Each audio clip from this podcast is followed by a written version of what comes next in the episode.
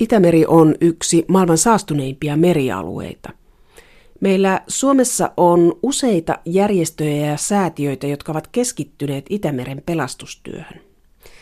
Julkisessa sanassa puhutaan siitä, millaista medianhallintaa vaatii Itämeri-lobbaus. Tosin lobbaussana on monien järjestöjen mielestä väärä, sillä ne kokevat olevansa asiantuntijaorganisaatioita. Tänään siis julkisessa sanassa puhutaan Itämerestä ja siitä, miten Itämeren pelastamisesta puhutaan. Lähetyksessä ovat mukana WWFn Suomen rahaston ohjelmapäällikkö Samsa Vilhunen, Baltic Sea Action Groupista asiamies Matias Päriman sekä Jon Nurmisen säätiön Puhdas Itämeri-hankkeiden johtaja Marjukka Porvari. Maailman luonnonsäätiö perustettiin vuonna 1961 ja kymmenen vuotta myöhemmin se rantautui Suomeen.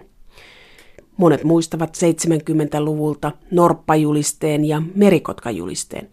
Mutta koska maailman luonnonsäätiön Suomen rahasto aloitti Itämeren pelastustyön? Ohjelmapäällikkö Samsa Vilhunen. Mä kyllä uskon, että se aloitettiin 70-luvulla, koska myöskin se merikotkatyö oli sitä Itämerityötä. Et siinähän niin kun se laji, mitä, mitä siinä yritettiin pelastaa ja onkin pelastettu, että se on meidän yksi suuria menestystarinoita, oli tämä merikotka. Mutta ne ongelmathan oli tämä Itämeren tila, eli nämä myrkyt, mitä siellä Itämeressä oli. Ja ne ohensi näitä tota niin, niin merikotkan munien kuoria niin, että, että ne tuhoutuivat siinä haudantaprosessissa, eli siinäkin on ollut takana se Itämeren tila. Eli pitkään vuosikymmeniä on tehty Itämerityötä ja erilaisin painotuksia. Mutta jos mennään tähän, miten Itämeri voi, se on maailman meristä yksi saastuneimpia tällä hetkellä, mutta miten se voi? No mä oon kiteyttänyt niin kuin viime aikoina sen niin, että, että niin kauan kun lapset ei voi mennä uimaan aina silloin kun ne haluaa, että täytyy kysyä esimerkiksi vanhemmilta lupasinielävä kukintojen takia. Tai me ei voida syödä rajoittamattomia määriä tai niin paljon Itämeren kalaa kuin me halutaan näiden haitta-aineiden vuoksi. Ja sitten tämmöisen suuren öljyonnettomuuden uhka on niin kuin vallitseva, niin niin kauan ei voi sanoa ainakaan, että on hyvässä tilassa Itämeri. Että nämä kaikki kolme asiaa ainakin täytyy saada korjattua. Mutta sitten niin kuin, mitä tehdään näitä korjaustoimenpiteitä, niin tehdään paljon politiikkapuolella ja, ja järjestöpuolella ja näin, mutta sanotaan näin, että kaikki asiat li, niin kuin menee oikeaan suuntaan. Meriturvallisuuden parantaminen, maatalouden kuormittava vaikutus ravinteiden kautta ja, ja, ja tota niin, niin, kalakantojen hoito ja tila. Kaikki menee oikeaan suuntaan, mutta suunnasta, siis tästä niin kuin nopeudesta ollaan aina eri mieltä yleensä sit, niin kuin päättäjien ja, ja niiden kanssa, ketkä valtiollisia resursseja esimerkiksi näihin Itämeren suojeluohjaa, että sitten on vielä se, että vaikka tehtäisiin nyt kaikki nämä suojelutyö, mihin on sitouduttu ja nämä tavoitteet, Itämerihän pitäisi olla hyvässä ekologisessa tilassa tuhat, niin 2020 tai 2021 mennessä viimeistään tehtyjen sitoumusten tota, niin, kannalta, niin vaikka me tehtäisiin kaikki se suojelutyö tänään loppuun saakka, niin sitten siinä saattaa mennä silti muutamia kymmeniä vuosia, että se Itämeren tila tulee pysyvästi paremmaksi. Meillähän kestää 35 vuotta vaihtua vesi täällä Itämeressä kertaalleen, eli tota, se täytyy niin kuin ymmärtää, että, että tota, se, ei, se tila ei hetkessä parane, mutta et meidän rannikkovesissä, missä niin kuin suuri osa virkistyskäytöstä tapahtuu, niin voitaisiin saada viidessä vuodessa tutkimusten mukaan niin kuin näkyviä muutoksia. Ja nythän Pietarin esimerkiksi tämä kyllä jäteveden puhdistaminen näkyy jo niin kuin avomeren tilassa tuolla itäisellä Suomella varsinkin. Et siellä oli viime kesänä meillä loppu näkösyvyys tämmöistä mittauslaitteesta naru kesken, kun se oli yli 6,5 metrin näkösyvyyksiä. Ja sehän on luvattu niin kuin tässä Itämeren suojelu ohjelmassa, tota niin, niin, että se 6 metriä olisi jotakuinkin joka puolella Suomenlahdella tuossa 2021 mennessä, mutta että päästäänkö me siihen, niin se on kyllä jää vielä nähtäväksi. No WWF on kansainvälinen järjestö, niin teettekö te enemmän yhteistyötä kuin muut suomalaiset säätiöt ja järjestöt, jotka ovat suojelemassa Itämerta?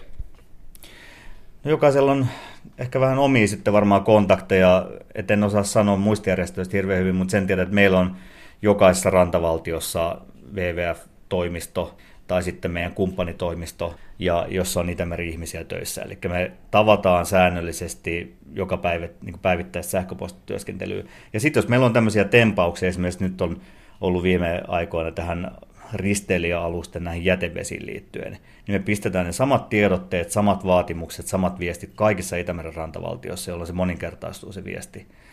Ja, ja tota, aikaisemmin oli samanlaista esimerkiksi niin kuin noiden kotitalouksien niin kuin pyykinpesuaineiden sisältämien fosfaattien kieltämiseksi. Et me tehtiin sitä työtä ja lobbaustyötä, vaikuttamistyötä kaikissa Itämeren rantavaltioissa. Lopulta niin kuin saatiin koko EUn alueella kiellettyä nämä fosfaatit pesuaineessa, eli ne on justiin näitä rehevöittäviä ravinteita sitten leville.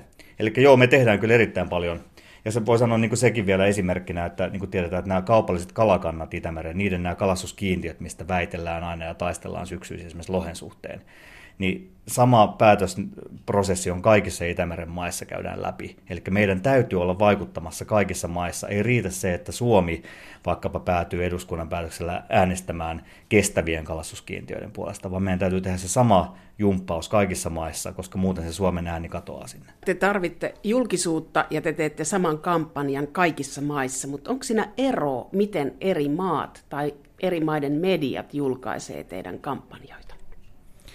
No on totta kai, ja se johtuu siitä, että eri Itämeren rantavaltioissa tietoisuus Itämeren esimerkiksi ongelmasta on aivan eri tasolla, että jossain Puolassa muutamia vuosia sitten vielä niin kuin puolan kielen sana rehevöitymiselle ei ollut niin kuin yle, ihmisille yleisesti tunnettua, että täytyy niin kuin lähteä aivan perusasioista, että mitä tarkoittaa rehevöityminen sana, puolan kielen sana.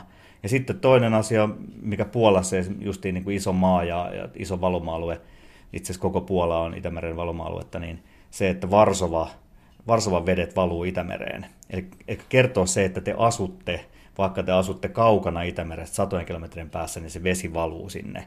Suomessa tämmöinen ymmärretään aika hyvin, ja se johtuu ehkä siitä, että me ollaan tehty tämä vuosikymmeniä eri järjestöt ja WWF tätä Itämeren suojelutyötä, lähinnä vielä, vielä sitä niin kuin viestintää. Ja sitä ei välttämättä ole tehty Puola, Liettua, Latvia, Viroa samalla lailla.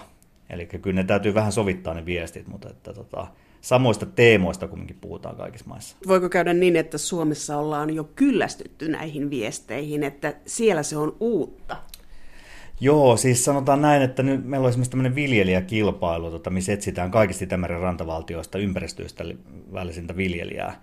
Ja tämä kilpailu sai aluksi silloin kuusi vuotta sitten Suomessa niin kuin merkittävä huomioon ja, ja silloin tuli paljon hakemuksia ja nyt niin kuin tämä hakemusten määrä on mennyt alas kuin lehmän häntä, että, mutta tois sitten taas niin kuin muualla, niin kuin Puola, Liettua, Latvia, siellä on niin kuin valtava niin kuin kiinnostus kasvaa koko ajan. Vuosi vuodelta on nyt enemmän ja enemmän hakijoita.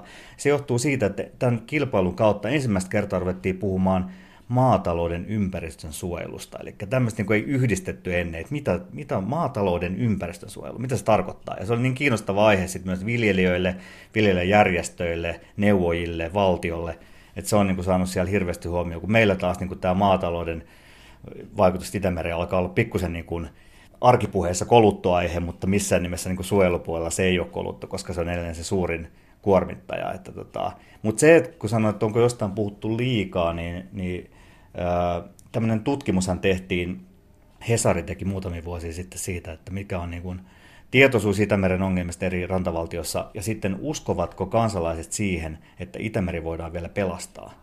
Ja Suomessa oli korkein prosenttiluku, korkein osa väestöstä kaikista näistä, näistä vertailumaista siinä, että ei enää uskottu, että sitä voidaan pelastaa.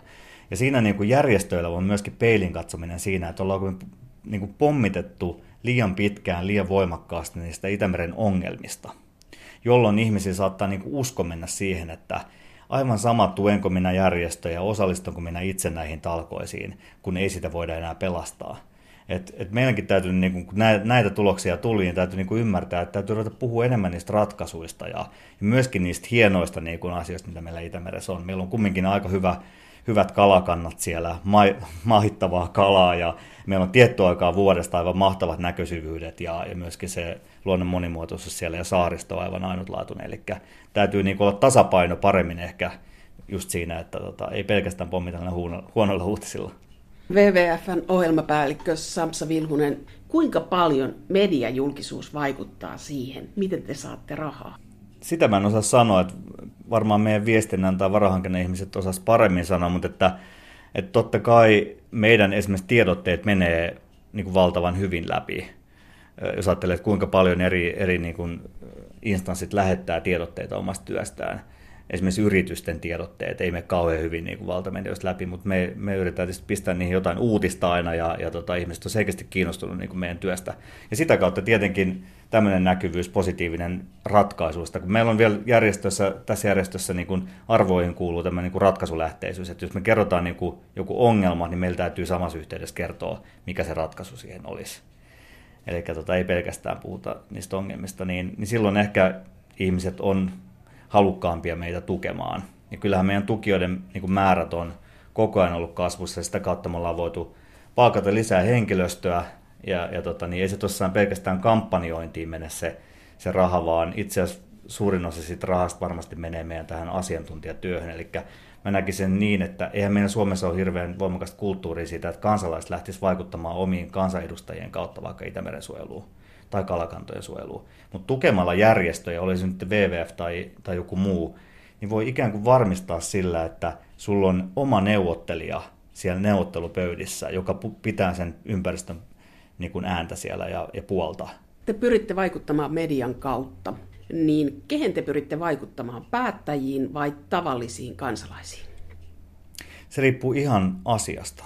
Että osa niin kuin, vaikka joku EUn meristrategia direktiivin mukainen merehoitosuunnitelma ja sen toimenpideohjelma ei kiinnosta kansalaisia ihan hirveästi. Ja, ja siinä me vaikutetaan suoraan niissä työryhmissä ja, ja sitten ministerikirjeillä ja tapaamisilla ja eduskunnan valiokuntakuulemisissa ja niin poispäin. Ja sitten taas toinen, joku toinen asia esimerkiksi se, että kuinka paljon meitä löytyy uhanalaisia kalalajeja kalatiskeistä, niin se on nimenomaan tämmöinen kuluttaja kiinnostava asia. Ja, ja siihen perustui meidän koko kalakampanja, itse asiassa, joka oli 2012 vuoden kestävä kampanjointi, missä nostettiin niin tämä esimerkiksi, että meillä on oikeasti uhanalaiseksi luokiteltuja, ei WWFn uhanalaiseksi luokittelemia, vaan virallisesti ympäristöhallinnon uhanalaiseksi luokittelemia kalalajeja meidän kalatiskissä. Ja sitten kysyttiin kansalaisten mielipidettä, tiesittekö te tästä, hyväksyttekö te tämän, ja melkein 100 prosenttia suomalaiset sanoi, että en hyväksy. Ja silloin pystyy lähteä kaupoille kanssa viemään tätä viestiä että tota, et nyt täytyisi saada niin nämä valikoimat kuntoon, että ei tätä kansalaistakaan halua. Ja, ja tota, tietyissä asioissa, sä mainitsit nyt niin kuluttajat ja, ja päättäjät, ja monissa asioissa itse asiassa niin kauppa on semmoinen, mikä, mihin pystyy, tai mikä on niin kriittisessä asemassa. Jos ajatellaan nyt vaikka kalastusta, että meillä on miljardeja kuluttajia maailmassa, ja, ja sitten meillä on kumminkin niin kuin satoja tuhansia kalastajia maailmassa ja kalasyrityksiä, jos ei enemmänkin. Mutta kaupan toimijoita meillä on kumminkin vain muutamia satoja, niin kuin isoja konserneja, totta kai heillä on monia yrityksiä voi olla sen alla.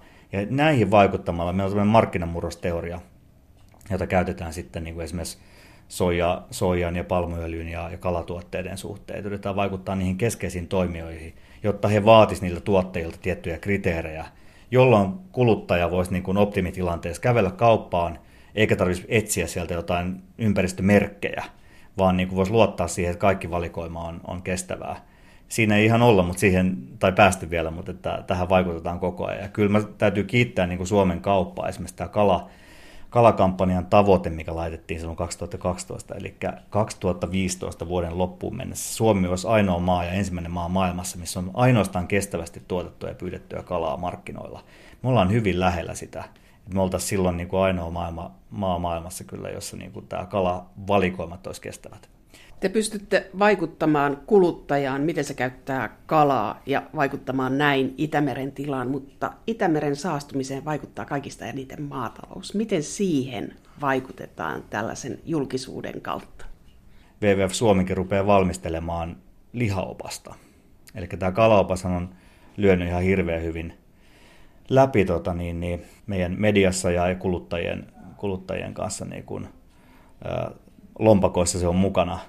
Ja, ja tota, niin, tämä lihaopas otetaan nyt niin kuin kehityksen alle. Eli ei ole siinä mielessä mikään uutinen, että Ruotsin WWF on tällaisen julkaissut toukokuussa. Ja, ja tota, niin, niin, se on ensimmäisiä WWF-toimistoja, missä näin, näin on tehty. Ja, ja Suomen WWF rupeaa tällaisten kanssa nyt sit harkitsemaan ja, ja kehittämään. Ja, ja se liittyy kyllä Itämeren tilaan siinä mielessä, että, että niin kauan kuin me ei saada vähennettyä tai ensiksi edes pysäytettyä meidän lihankulutuksen kasvua, niin, niin Itämeren tilaa ei välttämättä pystytä pysyvästi paremmaksi saamaan. Eli tota, meidän siis lihan tai karjan kasvatuksen pinta vaatimus on nelinkertainen kasvin kasvatukseen, eli meidän täytyisi puolittaa, sanotaan näin, meidän kaikkien lihankulutus. Ja, ja sillä kyllä on Itämeren tilaan vaikutusta. Mutta tämä ei ole ihan helppo. Sanotaan, että kala on ehkä helpompi just sen, sen takia, että se on niin kuin villieläin ja, ja ihmisillä on, suomalaisilla on hyvin voimakas tunneside ja, ja sympatia kaloja kohtaan jostain syystä, historiallisista syistä varmaan. Mistä te saatte tämän ra- kaiken rahan, mitä te käytätte tähän toimintaan? Noin 60 prosenttia tai ylikin tulee yksityislahjoittajilta. Se lähtee sieltä 5-6 euron kuukausilahjoituksesta. Ja sitten seuraavaksi mm, suurin on, on tota, tämmöiset korvamerkityt projektirahat, mitä me ollaan saatu meidän kehitysapuprojekteihin, kehitysyhteistyöprojekteihin. Ne on a, u, tota, ulkoasiaministeriön myöntämiä rahoja. Ja, ja sitten on yrityskumppanuuksia, tämmöistä sisällöllistä yritysyhteistyötä tiettyjen isojen yritysten kanssa, ja heiltä heil tulee sitten kanssa tukea tähän meidän työhön. Mutta se kaikista tärkein ja, ja nopeiden kasvava edelleen on tämä yksityistukijat. Tänä aikana, kun itse tässä on ollut kahdeksan puoli vuotta, niin Itämeri on yksi merkittävimpiä lahjoituskohteita. Et kyllä, kyllä Itämeri on edelleen tärkeä, vaikka siinä paljon tätä kilpailua onkin tullut, mutta se on tietyllä tapaa positiivista kilpailua, että ei mun mielestä voi olla liikaa Itämeri-toimijoita, toimijoita, että se on hienoa, jos kaikille riittää tukijoita. Kaikille riittää tukijoita, mutta just tämä, että minkälainen on tämä kilpailutilanne näiden kaikkien järjestöjen kohdalla tai säätiöiden kohdalla, että mikä on se, millä te erotte muista? On aika hyvin semmoinen niin työjako ikään kuin kirjoittamaton, ja eikä me olla siitä sovittu mitenkään, mutta Nurmina on erittäin niin kuin ansiokkaasti keskittynyt näihin jätevesiputsareihin. Ja tota, sitten Politics Action Group on kerännyt niin kuin laajan, laajan tota, yritys, yritysryppään, jotka tekee itse määrittelemien sitoumuksia siitä, että miten he omassa siinä yrityksen työssään, perustyössään, niin pystyy ottamaan Itämeren huomioon. Ja sitten meillä on ehkä se, että me tarjotaan kuluttajille aika paljon erilaisia ratkaisuja. On tämä, että pystyy lähteä luonnonhoitoleireille tekemään omilla käsillä. Ei tarvitse antaa niinku rahallista esimerkiksi tukea, vaan voi tehdä sen, sen omilla käsillään. On nämä öljyntorjuntajoukot, mihin pystyy liittymään. Ja Raahessa vuosi sitten oltiin, oltiin yli viikko, viikko siellä näiden vapaaehtoisten kanssa siivoamassa tätä 30 vuoteen pahinta niin kuin, tai suurinta tota niin, niin, öljyntyneiden rantojen puhdistusoperaatiota näiden vapaaehtoisten kanssa. Ja sitten on nämä kalaoppaat, mitkä nimenomaan mitä pystyy kantaa mukana ja tekemään sitten niiden mukaisia valintoja kaupassa. Ja sitten ehkä tämä kansainvälisyys niin kuin muihin, muista tota niin, poiketen. Eli toimistot kaikissa Itämeren rantavaltioissa, siellä Itämeri-asiantuntijoita ja itse asiassa asiantuntijoita niin kalastukseen, maatalouteen kuin esimerkiksi meriliikenteeseen. Mikä on äh, kekseliäin mediakampanja, jonka te olette tehneet?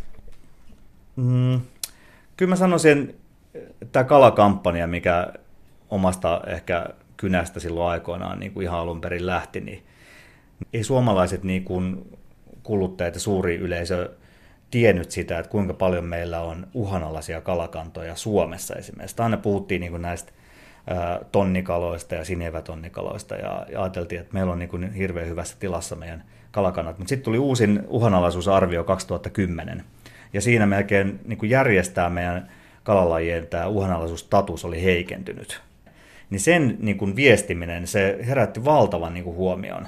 Ja tietenkin siellä lähti sitten vastaan taistelemaan ikään kuin tätä niin kalastusjärjestöt ja, ja myöskin kalastushallinto – että he yritti vakuutella, että mitään ongelmaa ei ole ja, ja tota, suomalainen kalastus on erittäin kestävää ja, ja, ja tota, siitä saatiin aikamoinen dialogi aikaiseksi, mikä, mikä poiki satoja lehtijuttuja yhden, yhden vuoden aikana ja satoja haastatteluja ja siinä saatiin kyllä aikamoinen murros se oikeastaan lähti siitä, että tietoisuus kalusta oli loppujen lopuksi aika huono sitten Suomessa. Näin siis WWFn Suomen rahaston ohjelmapäällikkö Samsa Vilhunen. Vuonna 2008 perustettiin Baltic Sea Action Group-säätiö. Säätiön asiamies Matias Päriman, mitä säätiö tekee? Hyvin lyhyesti tämä säätiö muuttaa maailmaa. Siinä se on lyhyesti sanottuna, mutta me lähdetään siitä, että me päätehtävä on, on Itämeren pelastaminen. Eli sen ekologisen tasapainon eh, palauttaminen, se on se asia. Ja tämä tapahtuu muuttamalla järjestystä yhteiskunnissa, jotka on tämän meren ympärillä. Näitä Itämeren pelastajia on Suomessa useita ja useita säätiöitä. Mistä se johtuu, että me tarvitaan niin monta säätiötä pelastamaan Itämerta? Joo, tuo onkin hyvä kysymys. Organisaatioita on varmaan satoja vain Suomessa. Tekevät kaikki hyvää työtä niin omalla sarallaan. Ja joo, tämä, ehkä tämä korkein taso tässä kysymyksessä on se, että miksi valtiot eivät hoida kansalaistensa asiaa, eli, eli Itämerta kuntoon. Siinä, siinä se oikea kysymys on. No, täytyy laittaa se toimimaan. Siksi, siksi meitä säätiöitä on olemassa, veikkaan. Ja äh, säätiöt on sellaisia aika voimakkaita äh, organisaatioita, lähtee yleensä yhden tai parin henkilön niin kuin aika henkilökohtaisista lähtökohdista, äh, jolloin se rakentuu sen tavallaan sen, sen ideamaailman ympärille, tällainen äh, säätiön toiminta. Ja tämä johtaa joskus siihen, että säätiöt eivät helposti tee yhteistyötä. Tämä on ihan kansainvälisesti tunnettu asia, että tähän mun on sanottava, että BSAGn ihan peruskivi on, että me tehdään kaikkien kanssa yhteistyötä, koska meidän yksi, yksi peruslause on, että kukaan ei pysty pelastamaan Itämerta yksin. Ja tämä on totta, ja me koetaan elää sen mukaan. Mutta ei, ei ole ihan helppoa, täytyy sanoa, koska kaikilla on pikkasen niin omia totuuksiaan. Tämä säätiö perustettiin vuonna 2008 ja tämän säätiön alku oli Nurmisen säätiössä, josta pääperustajat erkanivat. Joo, näin se on. Että Ilkka Herliin, Saara Kankaanrinta ja Anna Kotsola Mustonen olivat joko hallituksessa tai töissä Nurmisen säätiöllä ennen vuotta 2008. Ja siitä syntyi idea, että voi toimia eri tavalla kuin siinä säätössä toimittiin. Ja siitä lähti BSAG. Koska BSAG lähtee siitä, että koska yhteiskunnassa ja kaikissa näissä ympärysmaissa on niin paljon osaamista, resursseja, ihan kaikkea mitä tarvitaan meren pelastamiseksi, että jo siihen, näihin voimavaroihin pitää päästä vapaaehtoisella pohjalla. Matias Päriman, miten te eroatte WWFstä ja Nurmisen säätiöstä? No WWF on niin kuin globaali suuri organisaatio, joka on tehnyt valtavan hyvää työtä ja nostanut kaikki nämä asiat todella, todella sille tasolle, mihin ne kuuluu. Muuten, mutta meidän, meidän idea on nimenomaan se, että, että me koitetaan saada kaikki kykenevät yhteen. Se on se meidän päätavoite. Et me emme juuri tee, niin kuin sanotaan, pienehköjä projekteja, kerätään niihin rahaa ja sitten tehdään se projekti, koska se, se on väistämättä tehotonta. Ja koska yhteiskunnassa on niin paljon voimavaroja, niin niihin pitää päästä kiinni. Niin meidän tehtävä on yhdistää tieto, taito, ihmiset, resurssit, vaikkapa rahana ja, ja aikana. Voisiko sanoa, että kun WWF suuntaa yksittäisiin ihmisiin ja tavoittelee yleisöä kadulla, feissarit, niin tämä säätiö tavoittelee suuryrityksiä ja teollisuutta. Joo, me tavoitellaan koko yhteiskuntaa, mutta toi feissari-asia, se on selvä jakaja, että me ollaan ihan pitkän analyysin kautta tultu, että se, se ei ole meidän asia. Se, se vaatii valtavia resursseja ja se vie, se vie hirveästi resursseja, siinä on hukkaa hukkaa aikaa paljon ja näin, se ei ole meidän asia. Vaan, ja se on totta, että meidän niin kun ehkä pääpaino on yrityksissä, en, en nyt sano, että suuryrityksissä, meillä on ihan, ihan, ihan nanoyrityksistä suuriin, suuriin globaaleihin konserneihin, se on totta. Mutta meidän ajatusmaailma on se, että me käydään paikoissa ja organisaatioissa, jossa se raha on, ja pyydetään heitä valjastamaan omia rahojaan näihin projekteihin, jotka ne itse voi sitten toteuttaa. Kuinka paljon te tarvitsette mediaa näissä projekteissa? Ee, joo, se on, se on todella tärkeä osa meidän toimintaa, että on viestintää, mediaa. Näkyykö teidän saldossa suoraan se, että teillä on ollut mediajulkisuutta? No, ei juurikaan. Tämä on vähän vaikea kysymys. Että nyt on joitakin merkkejä, että meidät on huomattu vähän eri tavalla, mutta esimerkiksi lahjoitustavoin, se, kyllä, kyllä se vaikuttaa siihen. Median näkyvyys tuo rahaa ja säätiöiden kesken on kilpailua, mutta teillä on myöskin kasvot. Ne on perustajan Ilkka Herliinin kasvot. Kuinka paljon te käytätte tietoisesti näitä kasvoja? Me käytetään hyvin harkiten, ja tämä on tietenkin Ilkan, Ilkan eh, tontilla koko tämä asia, mutta kun säätiö perustettiin, niin Ilkka silloin sanoi, että hän on tietyn ehdoin valmis näyttämään kasvunsa. Ja se, se, on, se on valtava eh, voimavara, se on ihan selvä.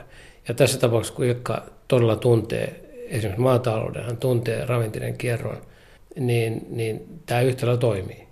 Toinen puoli, joka on Venäjältä, niin, niin tuota, siellä kun operoi, niin on ikään kuin pakko olla päämies. Ja siellä se on ihan selvä, kuka se on. Ja se on toiminut erittäin hyvin. Et esitetään alusta saakka selvästi, että who's the boss ja kenen kanssa puhutaan ja sitten Ilkka saa puhua siitä niin kuin alaspäin. Te olette paljon tehnyt yhteistyötä venäläisten kanssa. Vaikuttaako tämä nykyinen poliittinen jännittynyt tilanne siihen, miten Itämerta suojellaan yhdessä? Joo, vaikuttaa tietenkin. Tämä, meillä oli todella suuret hankkeet menossa siellä, ne on nyt jäissä, se on, se on todettava. Vaikka ne suomalaiset yritykset, joiden kanssa me ollaan tätä viety siellä, ne eivät ole luopuneet, mutta nyt on, nyt on paussi, voi sanoa näin. Koska on sanktiot päällä, niin uutta rahoitusta, uusia projekteja sinne ei saa. Esimerkiksi EU-rahoitus on hyvin vaikea, tai siis se on nyt poissuljettu tällä hetkellä.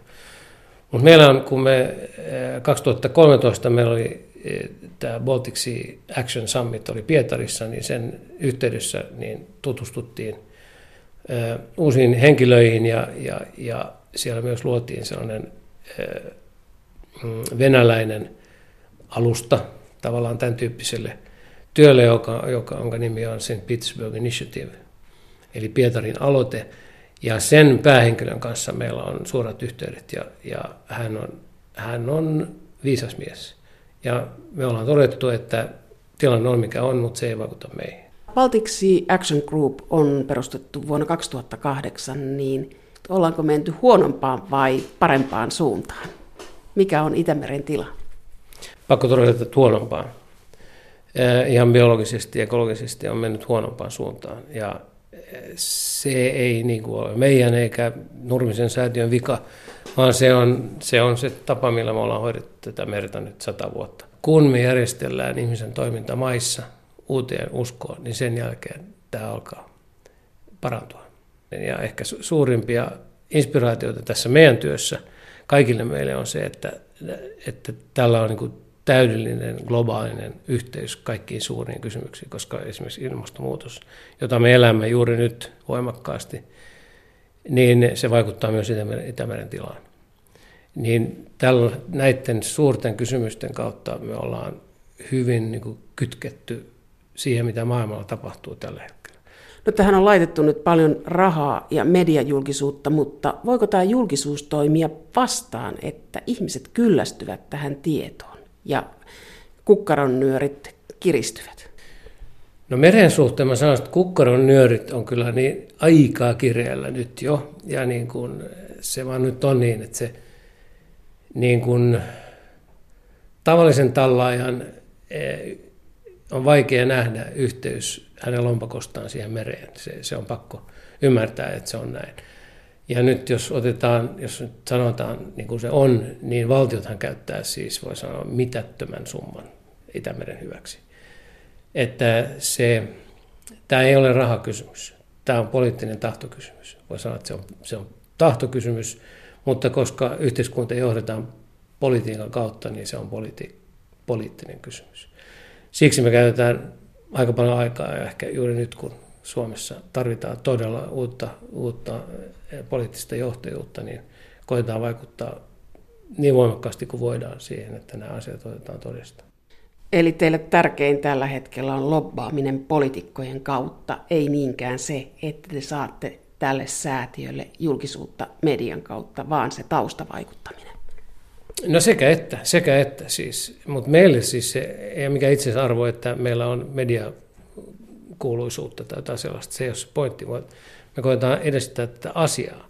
Ja, ja me ollaan nyt voimakkaasti kolme vuotta viety eteenpäin eh, ravinteiden kierrättämistä, mitä se on. Ja siellä, siinä, eh, ja miten se vaikuttaa Itämereen, miten se liittyy Itämereen, miten se liittyy joka, jokaisen ihmisen joka päiväiseen elämään.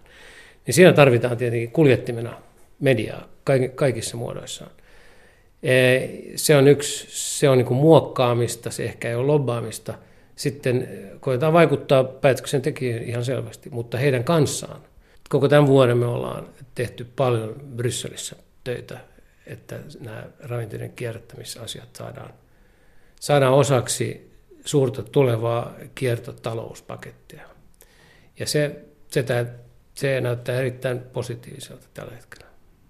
Kun Itämeren suojelusta puhutaan, aika usein kuullaan myös nimi Jon Nurminen – Nurmisen perheyrityksen historia juontuu 1880-luvulle, jolloin kauppahuone Jon Nurminen aloitti merenkulun. 1930-luvulla yritys alkoi koota meriantiikkia, merikarttoja ja merenkulkuun liittyvää esineistöä. Ja 1992 perustettiin säätiö, joka keräsi merihistoriaa ja harjoitti julkaisutoimintaa. Mutta miksi sitten kulttuurihistoria vaihtui Itämeren suojeluun? Jon Nurmisen säätiön Puhdas Itämeri-hankkeiden johtaja Marjukka Porvari.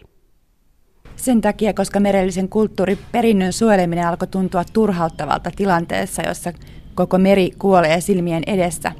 Ja, ja, ja tämä oli se tilanne, mitä oli kulttuurisäätiössä seurattu usean vuoden ajan. Kulttuuripuolihan sai alkunsa vuonna 1992 ja sitä kulttuurityötä tehtiin sitä vuoteen 2004. Mutta kun 90-luvun lopulla alkoi tulla niitä pahoja sinileväkesiä, niin silloin alettiin miettimään, että eikö tälle asialle mitään voittu tehdä konkreettista. Ja alkoi semmoinen turhautuminen kasvaa, kasvaa tota noin täällä säätiön puolella, että eikö me nyt jotain voitaisiin tälle asialle tehdä. Ja, ja siitä oikeastaan syntyi sitten se ympäristötyön alku, joka täällä säätiöllä alkoi vuonna 2004. No mitä yksittäinen perhesäätiö voi tehdä Itämeren suojelemiseksi? Voi tämä yksittäinen perhesäätiö on tehnyt jo aika paljon Itämeren suojelemiseksi ja saanut aikaan ihan jo näkyviä tuloksia Itämeren tilassa. Ja tähän ei kyllä kukaan voi sanoa suoraan, kukaan ei siihen uskonut vuonna 2004, kun nämä toiminnat aloitettiin. Eli tämä säätiö on nyt jo tehostanut tietenkin yhdessä muiden toimijoiden kanssa, mutta kuitenkin ihan omalla vahvalla roolillaan niin Pietarin jätevesien puhdistamista niin, että sieltä valuu tällä hetkellä tuhat tonnia vuodessa vähemmän fosforia saastuttamaan Itämerta ja Suomenlahtea. Tämä säätiö on tehnyt myös aktiivista työtä Laukaanjoella fosforitehtaan tai lannotetehtaan fosforipäästöjen hillitsemiseksi ja ohjaamiseksi puhdistukseen. Eli hyvin paljon voi tehdä yksityinen perhesäätiökin asioille, kun vaan näkee sen oikean sisääntulokulman asioihin. Mikä on teillä se, millä te brändäätte itsenne julkisuuteen?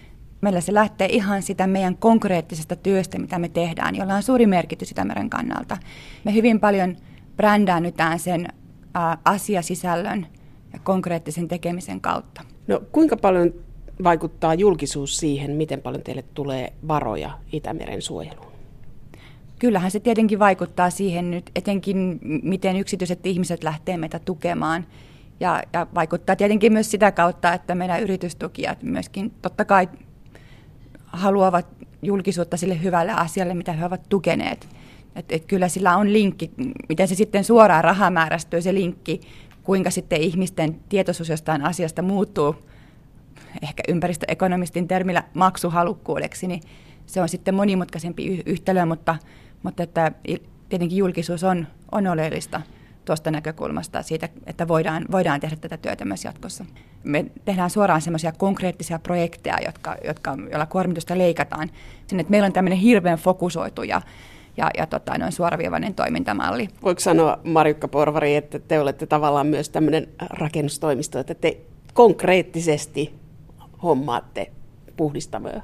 No me ollaan juuri sitä, että ei nyt ehkä pelkkä rakennustoimisto, ja, ja toki meidänkin työhön liittyy poliittista vaikuttamista sitä kautta, että kun me halutaan sitten jotain asiaa saada eteenpäin, niin, niin kyllä me ollaan hyvin paljon yhteydessä meidän poliitikkoihin. Mä voin tänä keväänä mainita esimerkkinä sen, että kun meillä on nyt iso uusi aloite tulossa, missä nimenomaan Puolan ja Baltian jätevesien käsittelyä halutaan tehostaa, sillä on erittäin suuri vaikutus Itämeren kannalta. Ja tota, tätä me ollaan tehty yhdessä ää, niin meidän ministeriöiden kanssa nimenomaan nyt tietenkin ää, meidän ympäristöministerin kanssa, joka kun meni tapaamaan Puolaan kollegaansa, niin otti tämän asian esille. Ja totta kai me valmisteltiin sitä ja oltiin hänen yhteydessä sitä ennen. Ja samoin presidentti Niinistö, joka kävi valtioviralla Puolassa, otti nämä asiat esiin. Että se, mikä on täällä meidän pienessä Suomessa hienoa on se, että esimerkiksi tämän Puolan suhteen niin me on saatu kautta vuosien tukea niin ympäristöministereiltä, pääministereiltä kuin presidenteiltäkin. Suomessa niin kuin mun mielestä melkein kaikki poliitikot, joita olen koskaan tavannut, on aina halunneet suojella Itämerta. Niin on hirveän helppo he mielellään pyytääkin, että mitä he voisivat tehdä ja millaista asiaa he nyt voisivat tässä omassa roolissaan edistää. Tämä meidän niin sanottu loppaaminen tai vaikuttaminen, niin se ei mene semmoisella niin laajalla yleisellä rintamalla, vaan semmoisina asioina, keihäänkärkiasioina, mitkä me nähdään kaikkein tärkeimpinä sillä hetkellä. Hyvä esimerkki tästä, miten pieni yhteiskunta voi toimia tehokkaasti, on tämä Laukaajoen tapaus. Laukaajoki on, sijaitsee tuossa Venäjän ja Viron rajalla.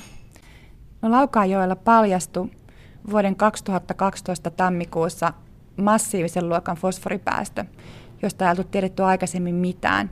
Se tuli ilmi tällaisen äh, Itämeren suojelukomission tutkimusprojektin yhteydessä pikkasen sattuman kautta – ja, ja se mittaluokka, kun nyt kun tiedetään, että se on saattanut olla jopa 2000 tonnia se fosforipäästö vuodessa, ja mu, sitä ennen luultiin, että päästöt koko Suomenlahteen oli 5000 tonnia.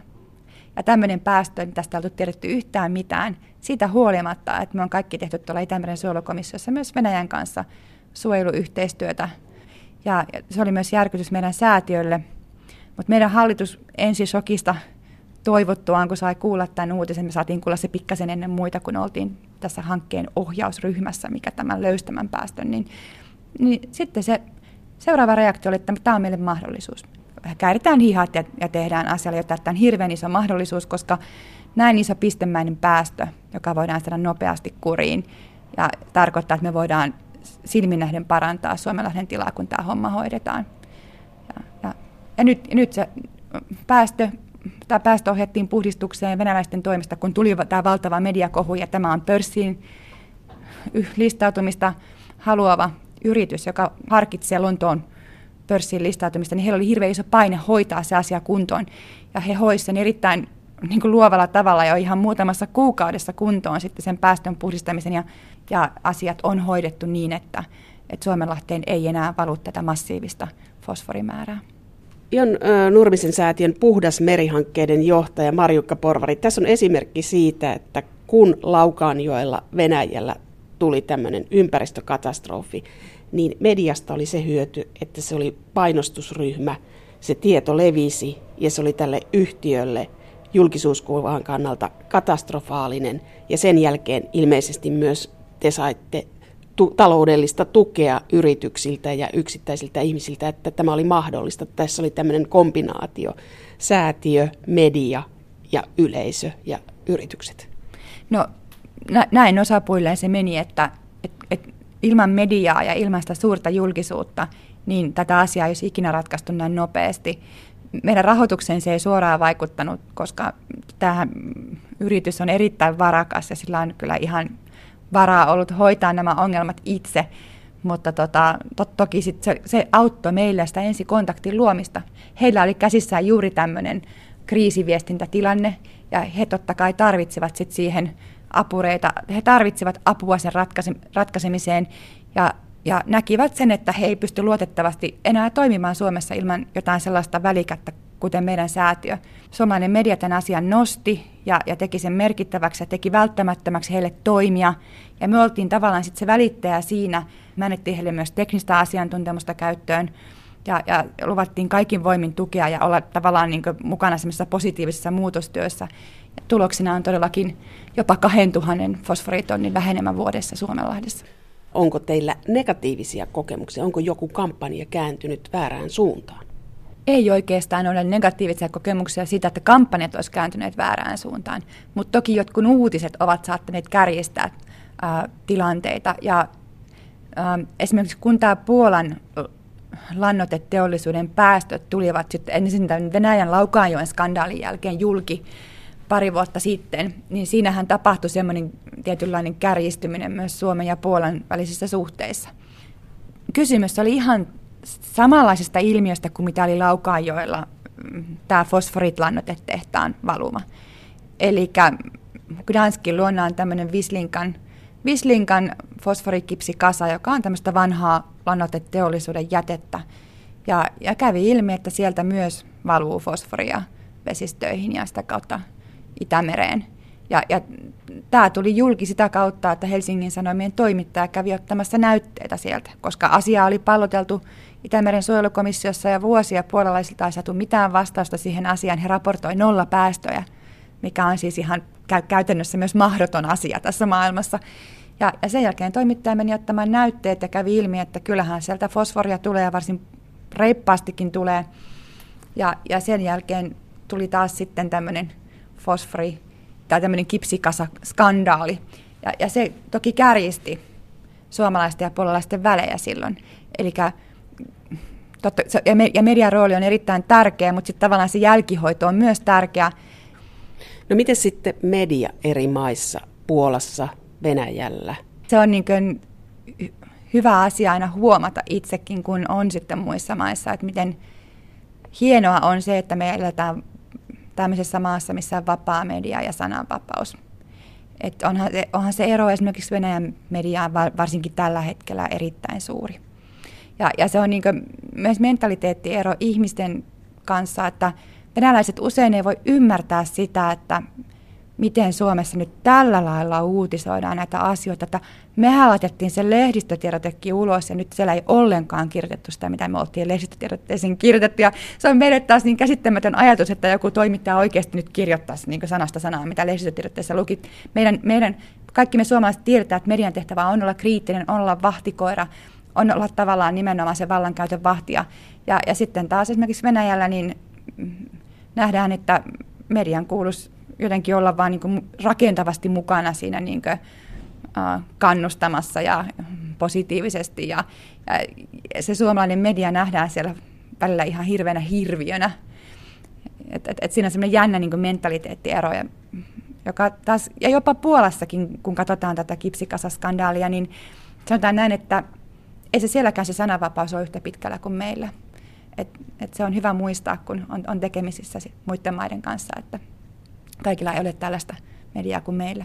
Mutta on sitten myös Ruotsi, joka on ihan, jos ei ole mitään sananvapausongelmaa, joka, joka on varmasti sananvapausasteeltaan ihan yhtä hyvää maa kuin Suomi, mutta ei siellä näistä Itämeri-asioista ollenkaan uutisoida samalla tavalla. Ja se on vaikea ymmärtää, koska niin ruotsalaiset on suu, käyttää erittäin paljon Itämertä, purjehtii, mökkeilee, se on heille tärkeää. Mutta siellä ei ole toimittajat sillä lailla ehkä kiinnostuneita tai jostain syystä ainakaan he eivät kirjoita tällaisia niin fokusoituja juttuja, missä oikeasti nostettaisiin tärkeimmät toimet esiin, mitä voitaisiin tehdä Itämeren suojelussa. Kun me on koetettu ymmärtää sitä ja kysellä vähän ruotsalaisilta, että minkä takia teillä ei ole tällaista niin media-ilmastoa tämän Itämeren suhteen kuin meillä, ne vastauksen, vastaukset on ehkä ollut sellaisia, että sieltä puuttuu ihan ne yksityiset, yksittäiset henkilöt, ne yksittäiset toimittajat, jotka olisivat niin ottaneet tämän sydämen asiakseen. Että sekin vaan osoittaa sitä, miten iso rooli on myöskin siinä mediakentässä niillä yksittäisillä ihmisillä, jotka oikeasti tekee semmoista tutkivaa, ää, isot mittasuhteet näkevää, semmoista niin hyvää journalismia. Se on, se on tosi tärkeää sen takia, että me kaikki sitten täällä ymmärretään, että mitä meidän pitäisi tehdä meidän yhteisen ympäristön tilan parantamiseksi.